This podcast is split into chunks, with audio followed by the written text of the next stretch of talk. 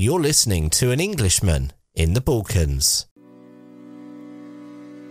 Welcome to An Englishman in the Balkans podcast with me, David Pacinovic Bailey. In this podcast, you'll get a unique look at life in Bosnia and Herzegovina through my eyes, the eyes of an immigrant. Each episode, I share my experiences living in this often misunderstood country and introduce you to some of the interesting people I've met along the way. From exploring the rich culture and history to discussing the challenges and joys of immigrating to a new country, this podcast offers a thoughtful and engaging look at life in the Western Balkans.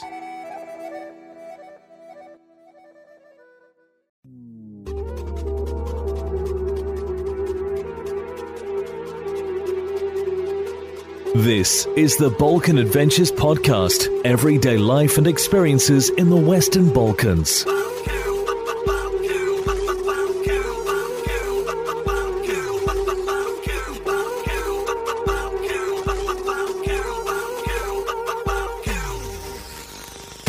Hello, and welcome to another episode of the Balkan Adventures podcast with me, David Bailey. And in this episode, we're finding out about a lady who's walked 4,000 kilometres over seven months from the canals of Amsterdam to the city of Sarajevo. I managed to catch up with this lady via Skype as she took a break in a coffee bar in Split, Croatia. So without further ado, Let's crack on. This is the Balkan Adventures podcast. I'm David Bailey, sat in a village in northwest Bosnia. At the moment, in Split, down in uh, Dalmatia, where all the Hajduk, where all the bandits hang out, is a young lady from Holland, uh, from the Netherlands rather. I can't say Holland because maybe she comes from somewhere else in the Netherlands, but she's from the Netherlands, and uh, her name is Eva, and I'm going to try and pronounce this. It's Eva Smela, right?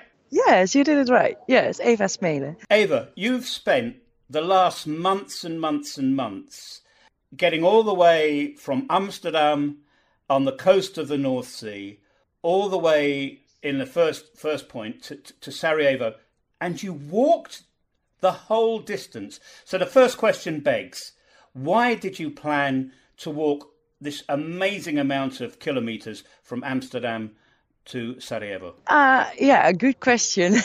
I kind of asked that myself as well, especially now while I already done it. But um, well, I had my bike in Sarajevo, so um, I had to pick up my bike. I could, of course, take train or fly, but I thought it would be nice to walk. And it started already like a year or two ago. I started walking from Amsterdam, from my hometown. That was actually a great feeling to close the door and then you are on an adventure. And that was really funny because I was walking through my own city. I knew every street, but I was on adventure, you know? You have a rough plan, you have a route you want to hike, but you never know you know where you will sleep that night and you never know what exactly you can expect or who you will meet or well you don't know the details. So what I did was following the pilgrims route in the Netherlands all the way through the south. Um, but I didn't stay on campsites or slept in bed and breakfast and stuff like that. I just walked and walked until I had enough, and then I looked for a place where I could camp. Um, only in the Netherlands it's not allowed to do wild camping, so I had to knock on doors and ask, "Can I put up my tent in your garden? Can I, um, well, maybe put it in in some um, field of grass, like grass field?" And that actually um, brought me this uh, whole new, um, yeah, how do you say that? A view of the Netherlands you know, we always say that in the Netherlands people are not so warm and that the hospitality is not so big and that it's like everyone for itself.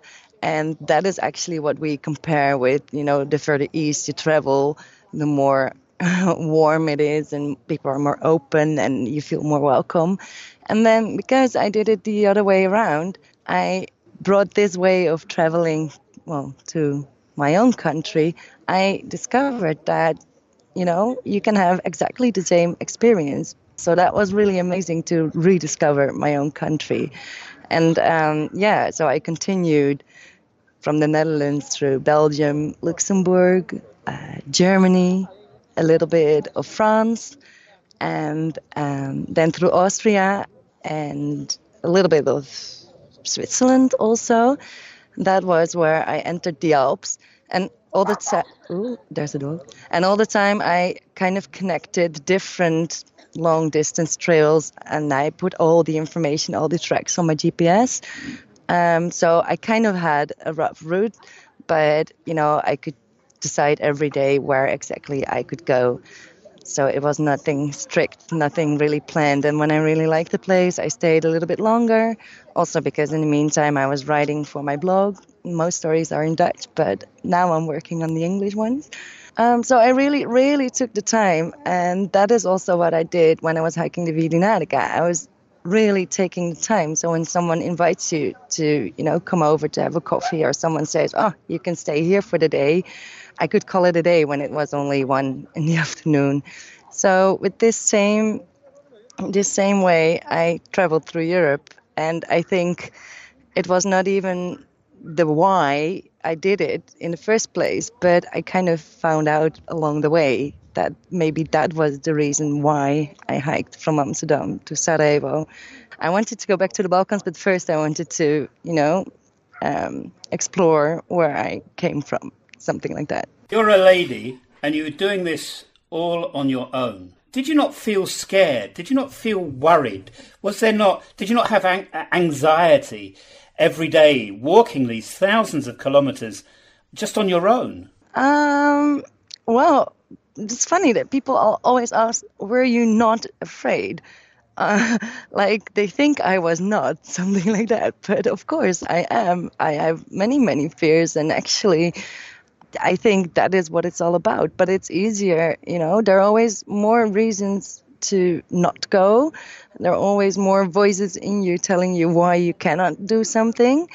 Um, but I always try to listen to that one reason that actually, you know, makes you feel and makes you want to move or do something. And I think that's really important. So I do have fears all the time. And um, I mean, I have been really afraid. There are, well, later there were some animals. You have to really, you know, you don't have to be afraid, but you have to know what to do.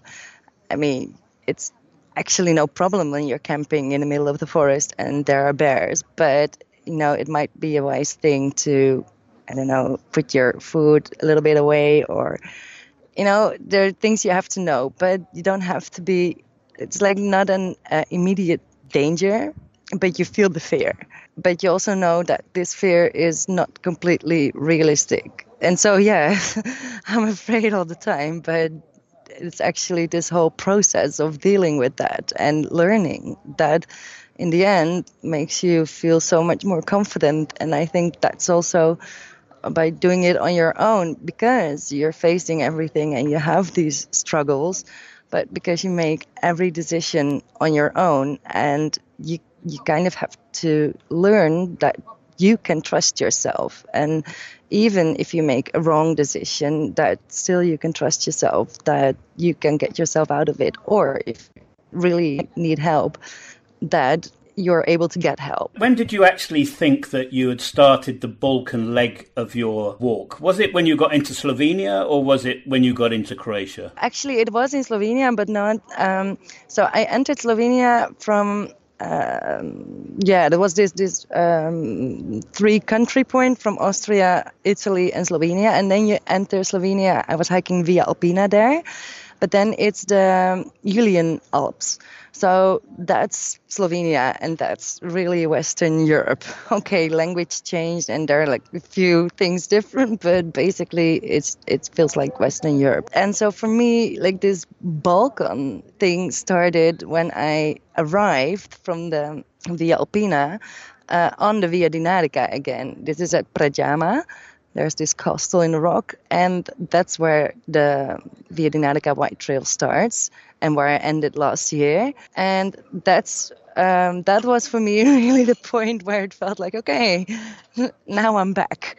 I don't know exactly how the Balkan borders go, but that's actually a, um, a less familiar region of Slovenia. So most people, I think, go to Bled and Bohinj and uh, Triglav, but there's this whole part of Slovenia which is, for me, it feels completely different, and you can hardly compare it to the Julian Alps. So yeah, that's where for me it started to feel Balkan. I've read on uh, the internet a little bit about the Via uh, Dinarica, Dinarica, and it, it seems that it's very, very remote. Where you walk is just almost completely in, in the wilderness. You're going along you know, different types of countryside from mountain escarpments through stunning valleys. But in, in, basic terms, not many people live there. So how, how do you negotiate a route? Is it marked or did you use your GPS or, or how did you manage to find your way through this wonderful um, Balkan landscape? Well, first of all, well, you have the Via Dinarica and there are different trails. So the white trail that goes high up in the mountains, that's what I hiked last summer. And indeed, they're very remote areas. So, what I think is important that you bring a GPS because although you know it is partly marked, the trail is not officially open yet. Only in Bosnia and Herzegovina it's officially open, the Via Dinarica White Trail. But all the other countries, it's it's um, more an idea. So they're using uh, old existing trails like the Crna Gora, Transverzala, and other trails in countries, and they are marked, but they're not like not always very well maintained. So definitely GPS is very important with good maps and where you have the actual track on it. It's um, good to have some additional maps uh, for sure. Um, and yeah, along the way, try to find information. And also for other people who hiked it, they left comments. And this is all on the uh, Via Dinarica website. They have a platform. It's called Outdooractive and that's actually where they collect all the information. So from water sources to I don't know bars, restaurants, uh, um, but also hikers leave comments about the condition of the trail. So that's really really important that. Um, when you start this this hike that you realize what you get yourself into your english is absolutely first class so like most people from the netherlands um, you're you're truly bilingual um, the question begs walking through the Balkans, even if we call the language the former Serbo Croatian, um, there are dialect differences. It's a very complicated language. So, how did you cope with communication on, on, on the on the Balkan leg of your walk? Oh yeah, that's a problem. oh, I really, I thought, huh, when I start hiking in Amsterdam, I have enough time to learn the language when I enter uh, Croatia. But uh, yeah, of course, I didn't. I I started to learn some words and stuff like that. But yeah, well, you think you have months and months. It doesn't work like that uh, when you're hiking, you're busy all day, and um, yeah, I didn't didn't quite manage to learn the language, but you pick up words, and I always ask what you know what words mean, and I have um, Google Translate app, but yeah. Most of the time, it can be pretty um, tricky. So, I definitely should learn the language. You, you said when you were walking to start off with, when you when you left the Netherlands, that you know you were wild camping, you had your tent. Now, down the down the Balkan leg of the Via Dinarica, there's no hostels, as far as I know. Definitely no hotels. So, was it wild camping with the bears, or did you manage to get some shelter with local families? Oh, well, it's really, really easy to get shelter with local families. Yeah, that actually don't even have to ask for it, especially when you're a woman hiking alone.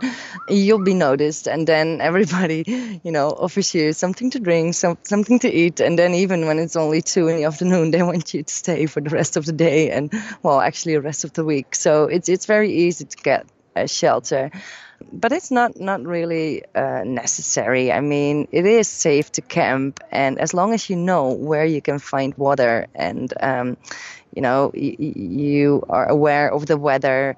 Um, wind can be really problematic in some parts, especially near the coast in Croatia. There's this um, part of the Via Dinarica that goes on Velebit, um, and there you have the Bura, which can be really strong. Although actually on this part of the trail, um, Velebitski, Planinarski Put, there are many, many shelters. And I expect it to be very, very remote. And indeed, not finding anything, but it turned out that there is yeah, at least every three days, a place where you can have a warm meal, or um, yeah, where you can even uh, uh, find a guest house. And and actually, there were hotels. So yeah, but now I'm actually talking about the Via Dinarica White Trail. This year I um, did the Via Dinarica Green Trail, and that one goes a little bit more north of the White Trail. So it goes more through the valleys and it's uh, more to the lower part. So you will come across many, many, many villages and uh, this is uh, not a touristy uh, region so no there may be no hotels but there are many facilities and indeed families who, yeah, often offer you a place to stay. The food. Everybody offers food here in the Balkans, and sometimes it's it it, it, can, it can become a, quite a painful experience when you're eating after eating after eating. Eva, the food in the Balkans is different from that in the Netherlands. What what's the favourite food that you like to eat when you're in this area? Well, I, I really, really love the um, the soups. um, what is it called? Jota in uh, in Slovenia. It's this this really heavy kind of soups which you get served in the mountains and they're full of vegetables and um, they make it in large large portions. So i i you can always make me happy with with that. How do you cope with all the meat? Are you are you a vegetarian, for example? Because I know a lot of young ladies that come down from Northern Europe say, "Well, I'm vegetarian," and the Balkans is a meat uh, is a meat eater's paradise, isn't it? It is. It is. I, I have to confess, I was a vegetarian until my first traveling to Eastern Europe and Balkans, and it was actually in Croatia where I first had meat because I stayed at, well at a place a family invited me, and um, they prepared this huge breakfast. And then there was a lot of meat and oh i just couldn't say oh i'm sorry i'm a vegetarian you know? I felt so rude and i i, I really wanted to try that food because i think food is a big part of uh, traveling and getting to know a culture and well you see but you also taste. So i don't know exactly but i think it was in 2012 13 i'm not sure 11 um, when I started to eat meat. But yeah, I only eat meat when I'm traveling and I never buy it myself. So I think that's a good way to cope with um, actually the reason why I, I am or was vegetarian and you know combine that with traveling in the balkans when you're going down the route you you've been blogging you, you're using your gps i mean when I first stumbled across you uh, on the internet, you'd already posted over 150, I think, images, beautiful images of your trip, documenting your trip. Talk us through how, how much technology do you carry with you and how do you keep the batteries charged so that you can do things like post pictures, post Instagram updates, blog, write your posts. How do you do that? Because it, it must take a lot of weight on your back to carry all this equipment surely. Yeah, that it really is actually. So um, I always bring a solar charger, solar charger, and I got one. Uh, I borrowed one from a friend. Unfortunately, it uh, it broke. It fell, so that's not working anymore. But also, there's not much sun anymore. But so yeah, I had a solar charger, which was already pretty heavy, and I carry extra power banks. And first, I had one, and then halfway, I bought another one because my solar charger was broken. And it is a lot of weight. And the thing is that it is not necessary. You can find everything super, super lightweight. But my problem is always um, this budget issue. If you want to, you can spend loads and loads of money on super cool stuff, but I don't have that money. So I actually choose to carry a little bit more and then being able to blog uh, and share uh, rather than you know go back to Amsterdam, work my ass off, and then save enough money to buy all the equipment.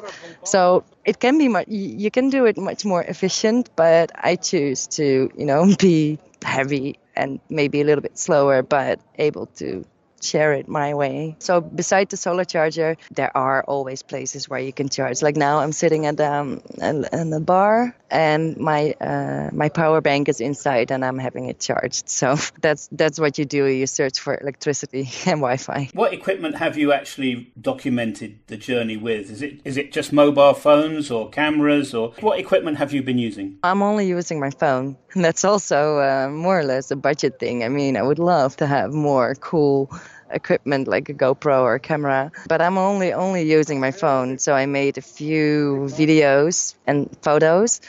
And yeah, I type everything. I touch screen everything on my phone. What's it like to create a blog post about something as adventurous as this and a normal blog post? And by that I mean, you know, things that you most probably do every day. But when you're sat on this green route or the white route looking out over a sunset, what is the experience like for you to try and document that? Because there must be a lot of emotion, surely. What is the experience? Um, yeah, I'm not sure if I write normal blog posts at all because I always write when I'm traveling.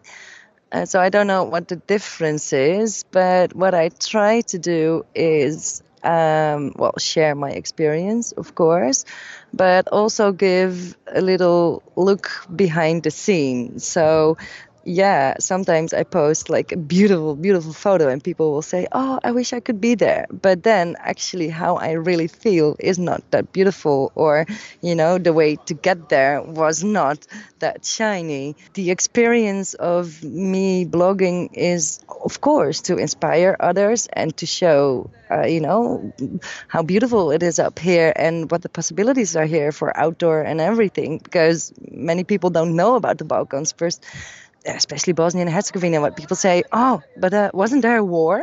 Isn't it dangerous? You know, people have this, yeah, they, they really don't know. So that was in the first place the reason to blog. But yeah, there's much more behind it for me. It's um, also show another approach of blogging. So not only sharing like the shiny Instagrammable moments, but like showing everything and i hope in the end that that would also inspire people because then i hopefully will not be this only this super cool adventurous or i don't know tough girl who goes outside and travels on her own. But uh, i'm just just as normal as others but the only difference is that i'm doing it and i want to show what it's like to do it. When you when you've got up to one of these I don't you're making one of these wonderful posts and you said that you you feel it hasn't been the easiest climb or the easiest route to get there or you're not feeling um, your best. I mean, you're traveling on your own. How do you cope with these moments of I don't know, melancholy. I won't say depression, but you know, when you're when you're not fit, when when you're not fit, how do you cope with slightly depressing days? Is it easy? Is it difficult? Have you found a trick of how to get over it? Yeah, I think I did actually, because I I think the trick is loving those moments just as much as the others. It sounds maybe stupid, but uh, I can kind of enjoy when I uh, feel sad and that's actually what melancholy is about for me. It's just uh, another feeling like happiness or joy um, can sadness be. And i don't think sadness should some be something bad. It's just part of the deal. And how i cope is actually acknowledge that it's there that feeling that you're maybe not so happy and jumpy. Um, but don't make more of it than you know it's just a feeling and it will pass and by accepting it and acknowledging it that you know you feel like that so you don't have to pretend that it's different. You don't have to think that it would be better if you felt different. No that's how it is right now and that's the beauty of it. And also because of those those hard moments and, and, and, and difficult times i do feel stronger and i do enjoy more because when i then you know suddenly do enjoy I can can already uh, be happy because I feel joy again. it it sounds maybe a little bit stupid, but um, yeah. So basically, I I kind of love also the difficult times. We've been talking about that, you know, the, the difficult and happy times. So I'm going to put you on the spot with two questions. First one is the most scariest moment of the trip. Oh Uh, er, most scariest moment of the trip. Oh damn. Uh, oh well. Mm, okay, I I had two different types of scary moments, but one was uh, most most definitely when the weather got really really bad. Um, yeah, then I got really scared. I was camping uh, in the Dolomites in I think it was uh, Italy. Yeah, it was Italy. And I knew that there was a storm coming, but that was already, you know, pronounced for days and days. So I was kind of waiting. And then, yeah, it didn't really happen. But then, yeah, I put up my tent and I knew, huh, this is to be the night. Um, that night, yeah, I think I never experienced a storm that bad. It was really, really disco party all around. It was lightnings non-stop and the thunder it was so loud i felt everything shaking um, yeah, and I was lying in my tent, like thinking, okay, what is the moment that you know I run? W- when do you run? I mean, when I start running, I'm also exposed, so I really didn't know what to do. Well, I did know I had some options, but um, yeah, I was just too afraid to actually move. And in the end, it was the water level that went up in the river next to me. And so when I noticed that my tent started to float, I just picked up my stuff and I started to run. And it was a macadam road. Uh, and surprisingly enough, I found a cave, a pretty big cave, which in the end didn't turn out to be the wisest thing to do, hiding in a cave while there's thunder. But I did, and I felt safe at that moment. Um, but yeah, that was a, a really terrible night. And actually, the next day, I found out that on the other side of the mountain, so on the other side of where I was camping, uh, one of these big rock towers you have in the Dolomites um, completely fell down. So luckily, it didn't fall my side, but it fell the uh, yeah to the other side of the mountain, and it blocked a road for over a kilometer. It was really such a, such a huge rock fall. I've never seen something like that. So yeah, that was really scary. And the second question where did you have the most happiest, wonderful, exhilarating feeling positive feeling on the trip? oh, I really suck at those answering questions like this. Uh, I already forgot. I think there are so many of those moments. Let me put it like this. I mean, it was not not not like this this that I can say it's one moment, but the moment that I reached the mountains. Maybe it's because I'm from the Netherlands, the flat country, that you know, reaching the mountains, walking to the Alps, that that feels really, really amazing. Maybe even, you know, I felt more almost like I, I reached something than when I actually arrived in Sarajevo. Yeah, saw those first mountains and, and, and walked in the mountains. That was really, really a good feeling. When you walked into Sarajevo, the end of, of the route that you'd planned, you must have been physically, mentally, and emotionally exhausted? I'm not sure. Yeah, I guess I I was. I was really really tired, but I think not physically necessarily because I mean it doesn't make any difference. I could have walked for seven more months. I physically you only get stronger,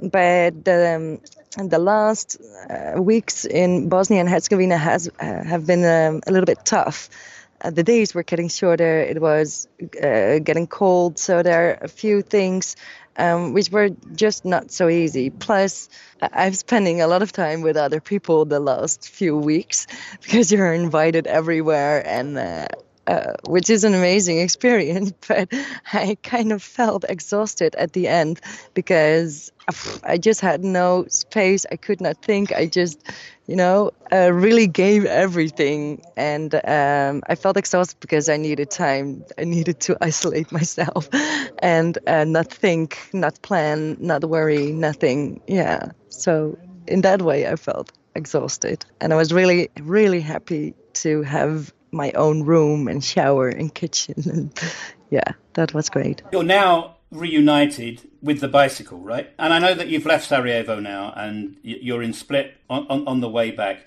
How has it been cycling rather than walking for you? Has it has it been a wonder? Has it been so cool just to cycle instead of walk? Actually, you have to know that I always, well, I actually started with cycling. Those were my first adventures. Um, so that was, uh, this, this feels more natural actually, being on the bike. Um, but then uh, for a few years, I decided to walk because I needed this slowness. Um, but after walking 4,000 kilometers, I thought, huh, it would be nice to be rolling again. So, yes, it feels absolutely amazing to roll. At the same time, uh, it's such a physical challenge. I, I, I forgot about that. That on the bicycle, you cannot just stop whenever you want. Um, sometimes you have to, you know, keep on pushing because if you stop, you cannot get up again. So um, I kind of find out that for me at this moment, it's much more of a physical challenge than the hiking. but I think I kind of um, like it to, you know, this this change from from mental challenge walking because you are so slow you're really not mobile by being able to you know on the bike you're able to do just another 15 kilometers while on foot that's not an option when when it's the end of the day. Um, so now it's uh, it's it's really cool to have this change of challenge. Yes. How long will it take you now to get back home to the canals of Amsterdam? Well, I'm not going back home. Actually, I decided this week to. I do have um, a house in Amsterdam, which uh, a friend of mine rents now. Um, but because it's social housing, it's not my house. I'm not allowed to rent it any longer. So I had to make the decision, like going back and live there for the next five years, um, or get rid of the house. So last week I decided to get rid of the house.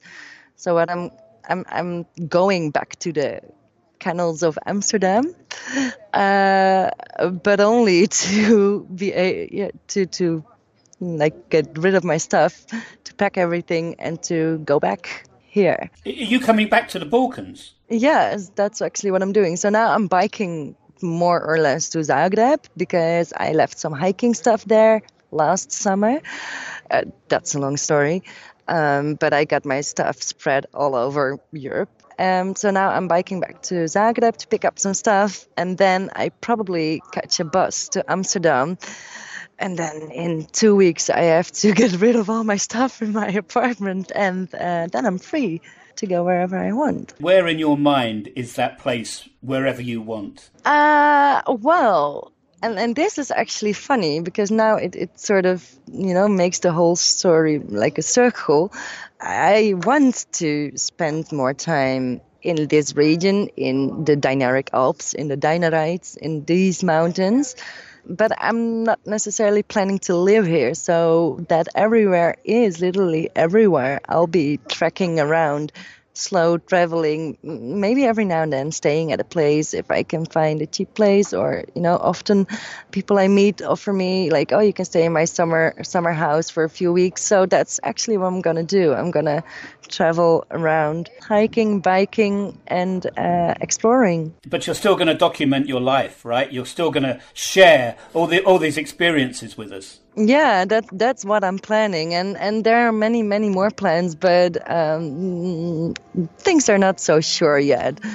But def- well, for now, uh, the only decision I made is that you know I'll be here for a while, and um, because I hiked all the way from Amsterdam to here, I really um, and now it feels like uh, it's it's not this you know, uh, spur of the moment things that you think, oh, um, I'll just give up everything and um, I'll see. No, it really feels like, yeah, I still, even after such a long time, I still feel this strange, strange urge to be here, to see and to feel, experience.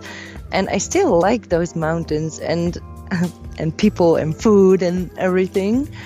So yeah, after this 4,000 kilometer journey, I kind of, you know, am ready to let go of my house and uh, start a new uh, chapter. Eva, where can we where can we follow you? What website do you have? Where are you on Instagram? Let us know so that we can all follow you. Well, I choose the name Eva Dinarica Project, www.evadinaricaproject.com, and um, mostly on Instagram. I post photos, and on Facebook.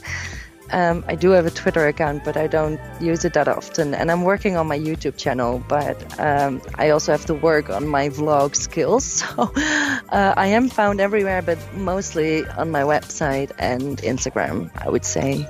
Thank you for giving us your time at the coffee bar in Split today. You have to promise one thing that when you've got everything sorted out, please drop by the Banja Luka region uh, because I think it'd be really cool to share some stories um, offline, if you like. Yeah, I would love to. Well, you know, if I leave my bike in Zagreb this time, probably I'll be biking from Zagreb to Sarajevo via Banja Luka and then I'll stop by. Eva Smela, thank you so much. I hope you have a very safe onward trip. And I'm really looking forward to, to following your adventures because I think there's just a there's a growing community of us Northern Europeans that have decided that maybe Northern Europe is not the place that we want to finish in.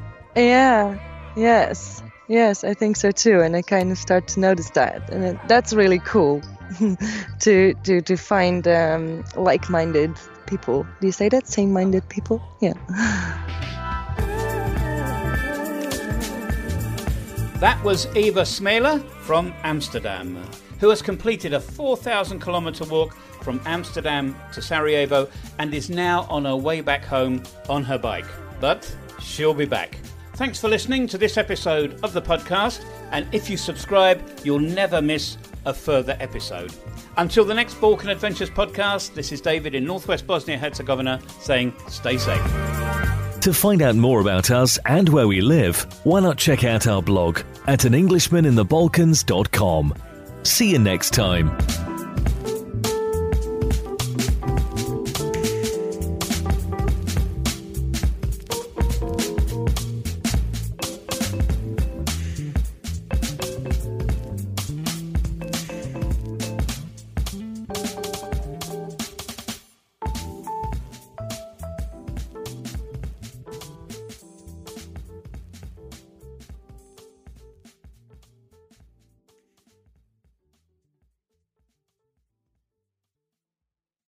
So that's it for this episode. Our podcast is available on all major podcast platforms. And if you like this podcast, then please do leave us a review or send us an email.